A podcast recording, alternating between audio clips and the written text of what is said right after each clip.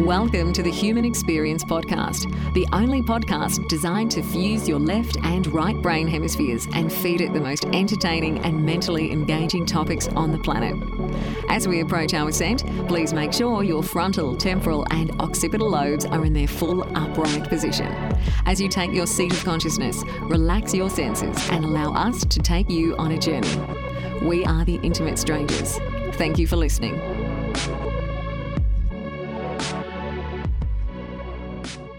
What's up, folks? Xavier Katana here with the Human Experience, and what a amazing, profound, deep episode. Such a real, honest conversation with Caveh, and it's probably one of the most real conversations we've had on the show, honestly. And I just thoroughly enjoyed my time with him. And I think you guys really enjoy his material, his movies. He, we talk about all the aspects of just the human condition and what it feels like to fail and to fail constantly. And Caveh has this sense of really being honest about that. And I, I, think you guys will really enjoy that. So I highly recommend Caveh's work. There is something new that we're doing with these episodes. We're starting the members only section, the content section of the site. So a part of this interview is only going to be available for members. So we will link you to the members side where you guys can sign up to get access to the rest of this interview. And that's where we get into the real deep, deep hitting content. Otherwise, guys, find us on Facebook, YouTube, Twitter, all at the Human XP. Thank you guys so much for listening.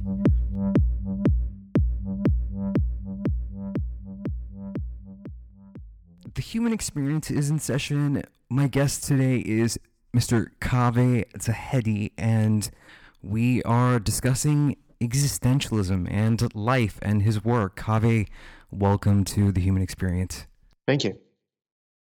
I have admired your work ever since you had the cameo on Waking Life with the the scene of the holy moment. Mm-hmm. And I think that's where I kind of found your work, and I, I saw that, and I was like, uh, "Who who is this guy?" And I started looking. I went through all of the work that you had done. I saw uh, in the bathtub of the world, uh-huh. where you recorded each day of your life, and I found that fascinating. So, you know, how did you get into this process? I mean, where did this begin for you? Um, well, I used to be uh, kind of when I was young, like you know, 17 or whatever, I was torn between like art and politics. And it seemed like, you know, part of me wanted to like, you know, change the world and make it better. And part of me just wanted to like express myself. And I think I was kind of torn and I wouldn't, you know, felt like I had to go into politics or I had to go into art. And I couldn't really figure out a way to integrate those two desires. And uh, one day, I think I was um, a freshman in college, I just thought, oh, film actually is a way that you can do both art and politics at the same time.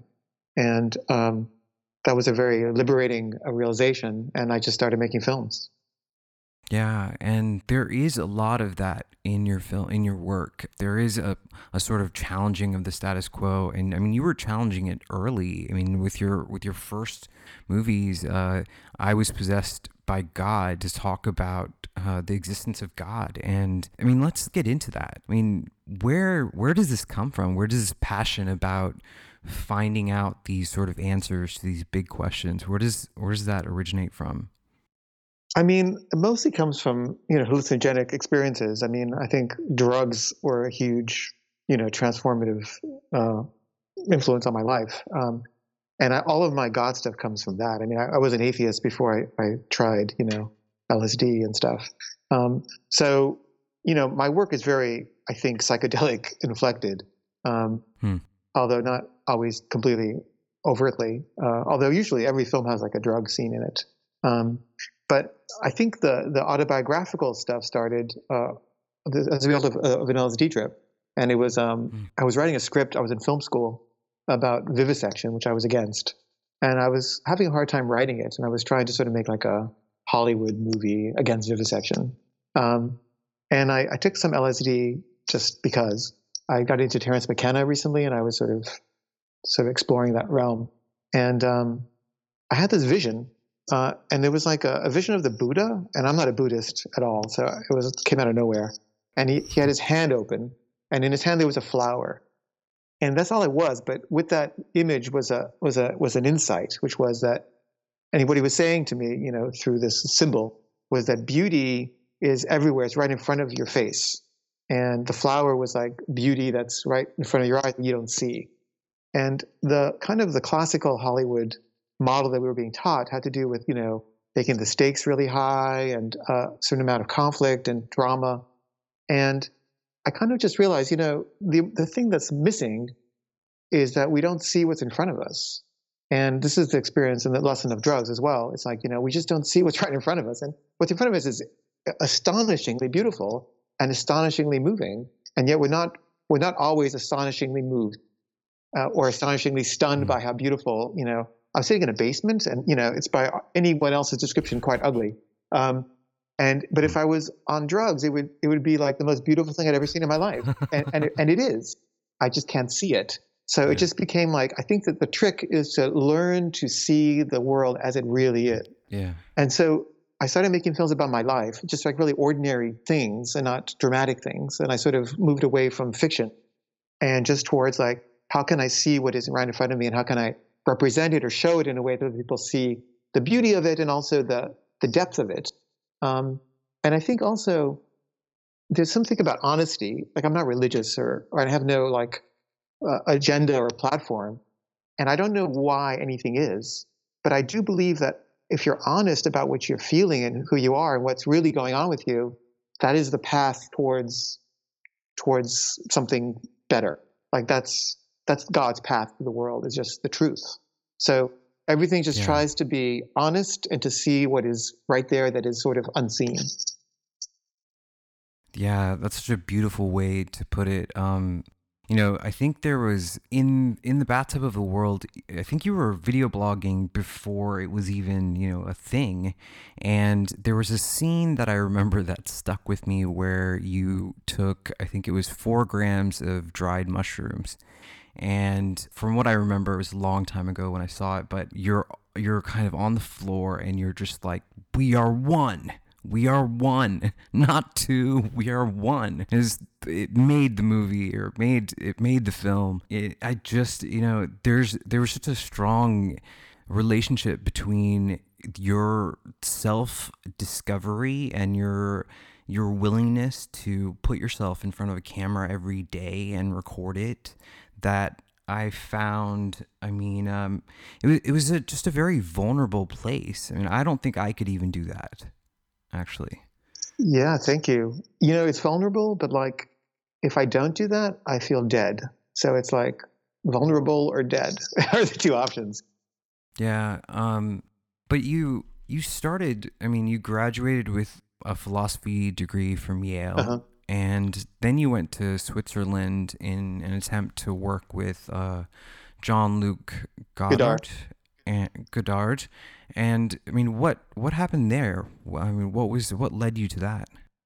Well, you know, when I started making films, I had a very sort of simplistic notion of politics, you know, and I made like a, you know, very like a preachy social issue kind of films. I made a film about, you know, apartheid and how bad it was, and you know, just like the usual tropes.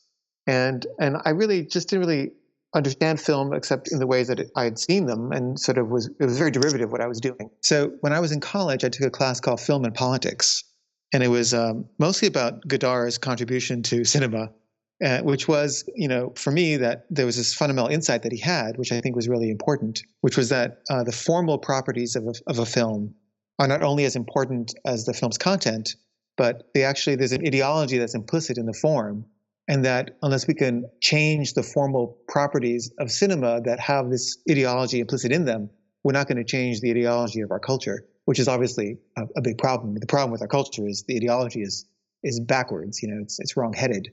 Um, so hmm. it just became a, a search for form and for like what is the right form to speak not only the truth about the present, which is constantly in flux and changing, it needs to constantly evolve and change, but also what are the implicit ideological assumptions in the current forms. And so my work really came out of that search for a different form that would somehow um, be able to to look at to deconstruct you know the the the implications of the ideology that we're all sort of stuck in um, and so that's the other kind of part of it I understand the political aspect of it and your desire to kind of reach this sort of uh, activism part of yourself. But was there also a sort of idea that you might get famous through what you were doing and that your work would become so big that you know everyone would know about it? Did you did you sort of have that playful fantasy? Yeah, and I still do. Um, okay. I, I would love that. And you know, aside from the ego aspect of it, which is obviously you know always there um, there's also just like in film, especially like if you don't reach a certain number of people, you can't make enough money to continue. It's like kind of goes with the art form itself. And also, you know, I made a bunch of films and I would spend years on them. And, you know, I'd have a screening and like, you know, five people would come and most of them would be homeless, you know? And it was just like, mm. you know, what am I doing? You know, like if your films aren't being seen, you know, you're not having much of an effect on the world. So there's a there's both a desire, you know, an ego desire for for fame and glory, which I I have as much as the next guy, but also a political desire for for making a difference. And those two desires, you know, cohabit uncomfortably sometimes, but they're both there mm. always. Yeah, uh, completely agree with that. I, I definitely think that those two things might clash in some ways and prevent you from sort of being famous because and if you were making a movie about, you know, just the mainstream and something accessible to just I mean people people are kind of designed to accept, you know, reality television and the Kardashians and if you if you kind of lowbrow it that way, it you know, that's an easy way to kind of, you know, just just operate, right? Yeah, I mean, I, I, don't know if anybody can really lowbrow it successfully unless they're already, you know, lowbrow. Like, I think there's some you kind of have to be who you are, even if you're trying not to be. You still still comes through. So I think you know there are people who are just more in sync with the zeitgeist or with the culture at large than others, and some people are you know more in the vanguard or more in some other just marginal place. Um, so I've, I've I'm always trying to make my films more accessible, you know, but I, I can't I can't quite pull it off because um, you know, I'm just, I cannot be me on some level. And it's just not satisfying to make something that isn't me. And, you know, the hope is that, you know, you'll still hit a zeitgeist vibrational frequency that works. Um, and, you know, you do the best you can and, and you don't know what the culture is going to do, but you just sort of try to find a balance between who you are and what the culture requires. Mm-hmm. So I, th- I, think you have uh, 15 director credits, and I mean that's that's quite a few directions that you've you know had an involvement in, and and I mean were those scripts that you wrote as well? Well, I have written scripts, and, and some of the films are scripted, but a lot of them are you know are more like they're nonfiction or they're improvised. You know, like a uh, script writing is not the main thing I do. Mm-hmm. Go on.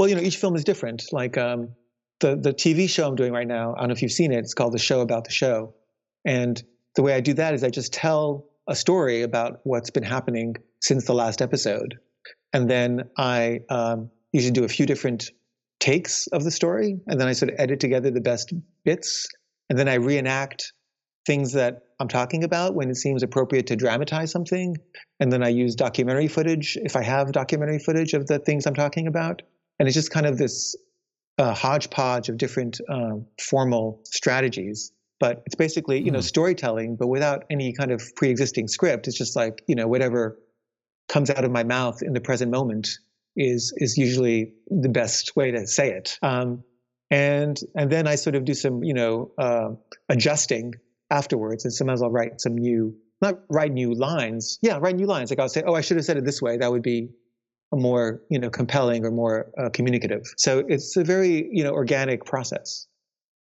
Yeah yeah indeed.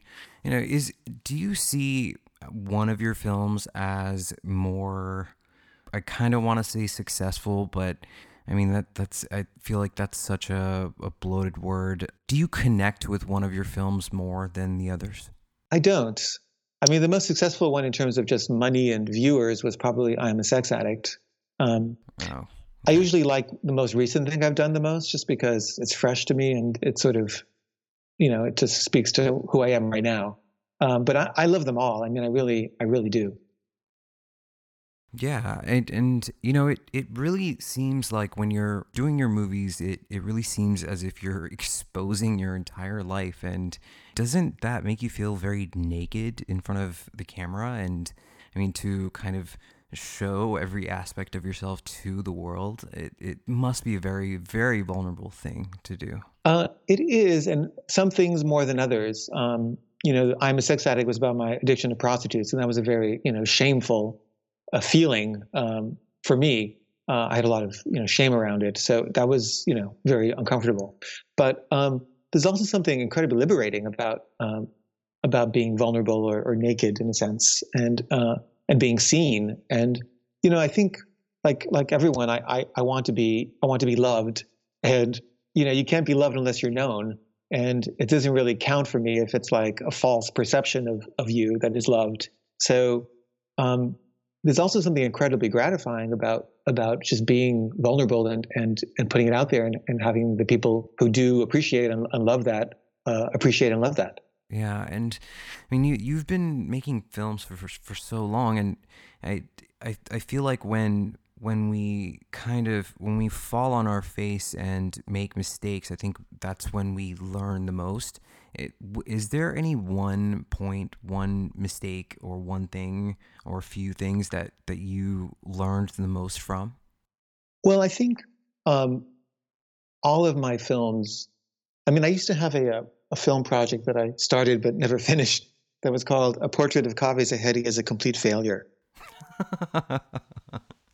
and um, the idea for that film was, you know, my, my main experience of, of filmmaking uh, is a failure. You know, like uh, the film didn't do as well as I had hoped, or you know, people didn't like as much as I thought they would, or you know, uh, and and you know, I like all the films, but you know, they always feel like a failure at some level. And I think there's something very spiritualizing about failure, uh, much more so than about success. I think, and so I think all of my films sort of have this as a certain kind of like a uh, hidden theme. You know, like um, that failure is good and that failure is, is real and that this is kind of the thing it's kind of like the, the shadow side of us is sort of you know the part that needs expression the most and so you know to affirm you know my sex addiction or my my my character defects or my failures all of that seems like empowering um, for me and, and also hopefully for others and so um, i think the whole trajectory of my filmmaking has been one incredible lesson of failure and, and humiliation, um, and and the humility that comes from humiliation in a good sense. Wow, I, I, it's such a reverse way to kind of perceive and and can't imagine like operating in that way. I just in my own experience, I mean, I'm not I've I've I've always been kind of a film nerd and I I love movies and just diving into to film and I, I've always had this sort of secret desire to write a screenplay one day. But um, just just with this podcast, I mean, if it was continuously failing, I'm not I'm not sure what I would do with that. So I mean, but you you've stuck with this, and you know, where do you see people having the most problems with filmmaking and with with what they're doing with their work? I mean, I think the the big problem of of, of the world of, of humankind is is ego. You know, like we're all, you know, in our egos, and it's very hard to to you can't can't kill your ego. Your ego is is going to be with you your whole life. I mean, it's part of life.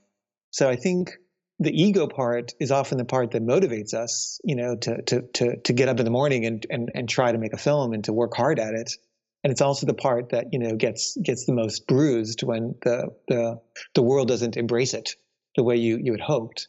Um, so I think the hardest part of it is is the constant rejection. I mean, you know, you can't put yourself out there publicly and not experience rejection. You know, it's like you can't you can't love and not experience the possibility of loss. You know, like those things go together. Um, so you have to really, I don't know. It's not like I'm I'm very it's not like I, I have a lot of self esteem where I can just sort of I can take it like it hurts, you know. Um, mm-hmm. But it's it's so growthful. I, I, don't know. It's like um, I don't know. It's it's a it's a real it's a real gift. I mean, there's this thing uh, in Hinduism. I don't know much about Hinduism, but I've heard that there's something called the left hand of God, where you sort of mm-hmm. like the fastest way to God is through sin. You know, like just do all the bad things, you know, that you want to do, and you'll get there just much faster. You know, um, and it's kind of like that. I think I think failure is the fastest way to like overcome ego. And yeah, and, and you know, it's slow and it's it's kind of kind of a twisted way of doing it. But I think, you know, I'm I'm, I'm able to let go increasingly, not because I'm trying to be spiritual, because I'm I'm really not, but because I just the, the, the, it just it just you know you can't keep hitting head against a wall and not eventually like turn around and go in a different direction. You know. And you you've said something along the lines of artists tend to grow in self importance until they are no longer a, a, humble servant of creation. What does that mean? You, you went on to say that this means that they lose their connection to the, the source of creation and that all art is channeled. And I mean, going back to the ego and your struggle with that in filmmaking, do you ever feel like you're you are losing your connection to the source of creation? I mean, I, I lose it every day. I mean, every day is every moment is like, you know, oops, I just lost it again, you know. You know, it's like it's like meditation, you know, you're trying to to focus and you keep getting distracted, you know. It's the same thing. Your ego is constantly like tripping you up. Um, and yet, that process of being tripped up constantly is also the way, you know, and it's also the way you get to a meta place where you can just sort of see it all and have a different perspective on it. And it just happens. It's incredibly wise. I mean, I, I find what you're saying incredibly in tune with, you know, what should people should be saying. Um, so, I mean, when we were when we were setting up this interview, you were talking about, you know, film school a bit. Are you are you still studying how to be a better filmmaker, or are you in a teaching role now, or I mean, what are you doing nowadays? I mean, I do teach, so I teach filmmaking but I'm also obviously studying how to do it. I mean, I, I don't feel like I know how to do it or anything. I mean, I, I feel, you know, I feel like a fraud as a filmmaker. I mean, like, you know, there's a zillion things I, I can't do. Like, I can't even, you know, I can't even like operate a camera properly. You know, like, uh, what does this button do? I have no idea. I'm going to panic, you know? Um, and I, you know, I get by just by hook and by crook and by cheating and by begging and, you know, um, just, you know, by avoiding. I, I have a sense of what I don't like you know, I'm a big fan of the poet Wallace Stevens, and he has this expression of this idea that you know, uh, poetry is a poem called "Of Modern Poetry," and he says it's the finding of a satisfaction. And I think that's what I'm always looking for. I'm looking for some kind of deep satisfaction, and I know it when I feel it. That, that's all I've got. All I've got is that I know when I feel satisfied, and I'm like, ah, yes, that that that is good. That that I'm excited by that. I, I can get behind that. And most of the time, it's like, nah, I, I don't think that's that good uh, I can't get behind that. And then when I find it, I find it, and then that's what I put out there, and and I hope other people, you know, find it satisfying too. But I think there's no there's nothing else. It's just this kind of compass of uh, of satisfaction, and then there's also this kind of other compass, which is kind of like a a dowsing rod of like where are the fault lines? You know, where's where's the conflict? Where's the discomfort where's the embarrassing bits. And i'm like oh there's something i'm seeing some some tension here something un, unconscious and unresolved and this is where i need to to go. You know either myself or in someone else you know like why are you getting uptight right now? Like what is this about? And that's interesting you know that's where that's where the growth is that's the edge of of of the envelope yeah, we're talking a lot about your work, but how has this affected your connection to other people in you know relationships and love relationships and friendships and working relationships? How I mean, how does that how does it how does it relate to those those things? Well, I don't feel like I'm very good at friendships or um, the social realm. Um, I mean, I've never been great at the social realm in general um, you know, fairly maladjusted, I guess, um, and socially uh, fearful. Really, I'm just afraid of people and I'm easily uncomfortable. Um, but I'm such a I'm such a workaholic, uh, you know, I'm so obsessed with filmmaking that I didn't really put the amount of energy into friendships that that I that I, I think would be healthier. And really, my films are kind of like my my you know my debutante outing. You know, it's like uh, this is how I sort of uh, engage with the world.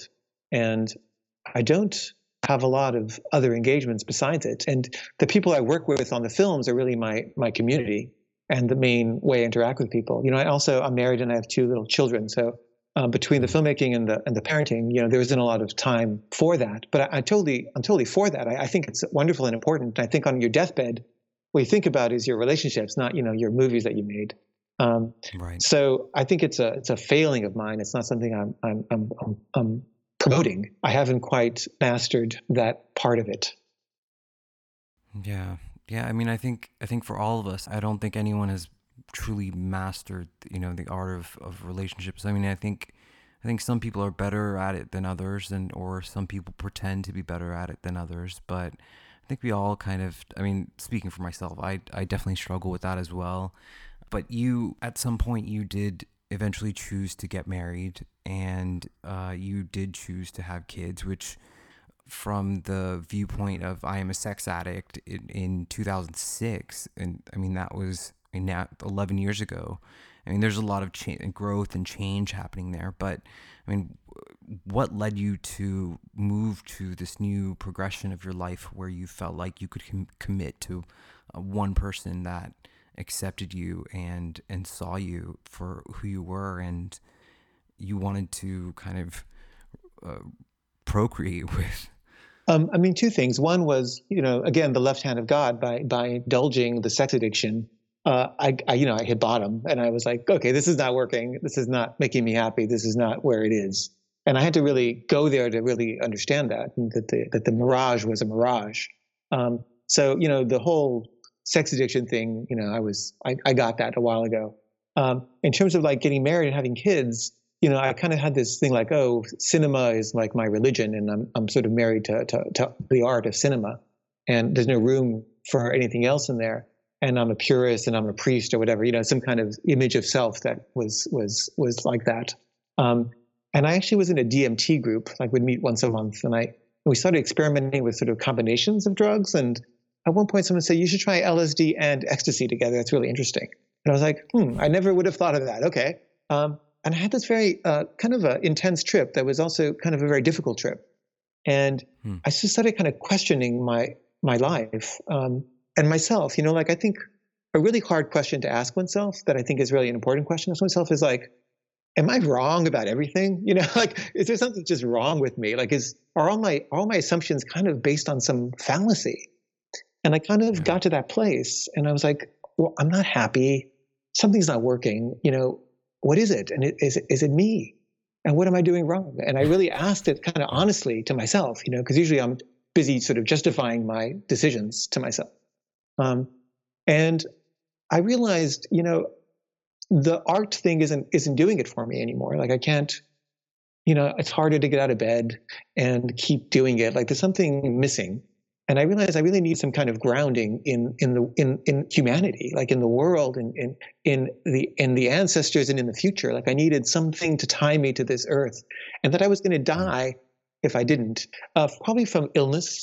Um, but that you know my my will to live was sort of diminishing. I could feel my will to live shrinking, you know, shriveling up. Um, and I realized I needed uh, something else, and I and I thought, you know, I think I need I need to I need a, a family. I need a, a wife and children. And and then I sort of was, you know, in that mindset. And then I met Mandy, and then you know we had kids. But it came out of this really this drug insight. There was something wrong with my life, and it wasn't sustainable anymore. Yeah, I mean it's it's so powerfully human because you have such a strong and this is what I admire about your work and and you and just knowing you now through this conversation, which is I feel like a, a pretty deep conversation. Um, you're such an honest person, and I think that you use that as your advantage. And whereas most people don't, you know, they will kind of placate things and they will tell you what what they think you want to hear, and and it's it's almost as if the bullshit detectors for you know all of us have changed. Like we can tell now when when someone is is bullshitting us and it just doesn't fly anymore. It doesn't work anymore. And so when you when you encounter someone who is being honest and in a raw sense of truth it it's refreshing. I mean i don't i mean what is your what are your thoughts on life after death or i mean have, have you had any experiences that have have shown you the the non-physical world? I mean there has to do you believe that there's a sense of more than just here? Yeah i mean i totally have um, many times usually you know through drugs but it seems clear to me that this is not the end and that this is a very partial view of reality and a very partial sliver of it. Um, and there there seems clear it seems clear to me that there's a God, uh, that we are God, that God is moving through us, and that there's something, you know, that we are we are the leaves of a tree, and the tree is immortal, and our bodies are are not obviously, and you know we fall from the tree, and I don't know what happens in terms of our consciousness, like if if the the personality uh, continues after death or not, or if it just the energy of the of the self uh, of the conscience that's behind us just continues in another form. I, I don't know, but hmm. I know that there's something beyond me that will continue to endure beyond me. I mean, that's that's uh, obvious to me. So then, if you had the choice, I mean, would you reincarnate here? Would you do it again? Would you like experience this Earth plane again? I mean, I think I mean, I, I, don't, you know, I don't know anything, and that's kind of all I got, and that's, you know, that's like that's the sum total of my of my knowledge. But you know, I, am I'm, I'm a big fan of A Course in Miracles, and I really like resonate with that book. And uh, you know, when in doubt, I sort of kind of trust the course is saying. And so I think that we're we're not here to reincarnate. I mean, we do reincarnate possibly. I, I don't know, but I think we're here to like become one with God, which I think is not about reincarnating, but just being the the you know the eternal spirit that we already are, uh, and just realizing it or, or, waking up to it. You know, um, so I'm not thinking in terms of like coming back. I'm just thinking in terms of like moving forward to the next level of evolution, whatever that is. I mean, I, th- I think you said it. I, I think, it, you know, we are God and um, there is something else, a higher something else. I, I'm not sure how much I believe in this sort of old man figure, and I feel I feel as as if religion has you know divided and conquered us, and so so I'm not huge on organized systems of of you know belief and paradigms and and ways of of thinking, but you know there there is a distinct sense of connection when I'm in an ayahuasca journey. And there is absolutely no question in my mind that we we are just these very small specks of light and there's this massive framework that is beyond our conception, beyond our ability to understand and conceive. And we are just here kind of living through you know life and living through our everyday. And some people access that some people get to access that and other people have absolutely no idea about it.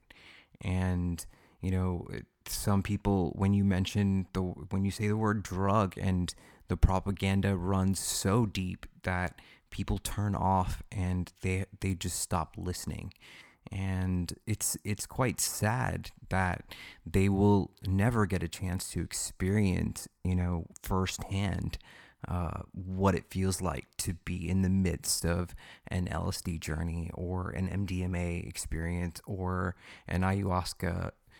Uh, just, I mean, it it's it's an interesting state of affairs here in the world, and I just appreciate your ability to be so open with your connection with drug use and film.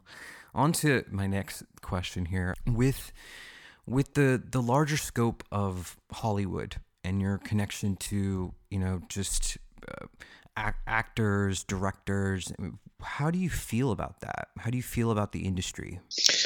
I mean, I have very mixed feelings. You know, uh, you know, I love the art form, and I and I really um, and I love a lot of Hollywood movies. I mean, I think a lot of them are, are, brilliant and wonderful. And I'm not against you know Hollywood or anything. I, I, you know, there are things in it that you know don't interest me or that I find dull or you know um, that don't make me feel alive. But there's so much good stuff, um, and I'm always trying to sort of move towards it. I mean, I I'm trying. I've been trying to get film for five years with you know actors, name actors attached, and I've got some name actors attached, and some money, but not enough money, and and you know it's it's a very it's a very ambivalent thing. I mean, I, I think recently I've been feeling like you know I've really been trying to like um, become the person that could get into that club, um, and I've never quite gotten into the club. You know, I feel, um, mm-hmm. and I've tried really hard, and and I think maybe I just will never get in that club, and maybe I don't really belong in that club, and maybe they they understand that. You know, they're like, you know, you know, we don't buy it. You don't think we don't think you fit in here. Um, you would not be a good member of our club, and and you know they might be right. You know, I'm I'm still trying to sort of figure out a way to like pay my bills and feed my family, and also make work that I find you know true and and and alive and vital. And and you kind of can't avoid Hollywood completely. If you're doing that, there's some there's some interaction that has to happen. But uh, you know, I'm just uh, trying to find my way, and I, I I I trip up a lot, you know, and I think part of my way has to do with tripping. Uh, so mm. it's it's all good. Um, it's just uh, fraught. It's very fraught, and uh, and I and and I haven't given up, but on some level, I give up. You know, it's like uh, I guess you have to do both at the same time.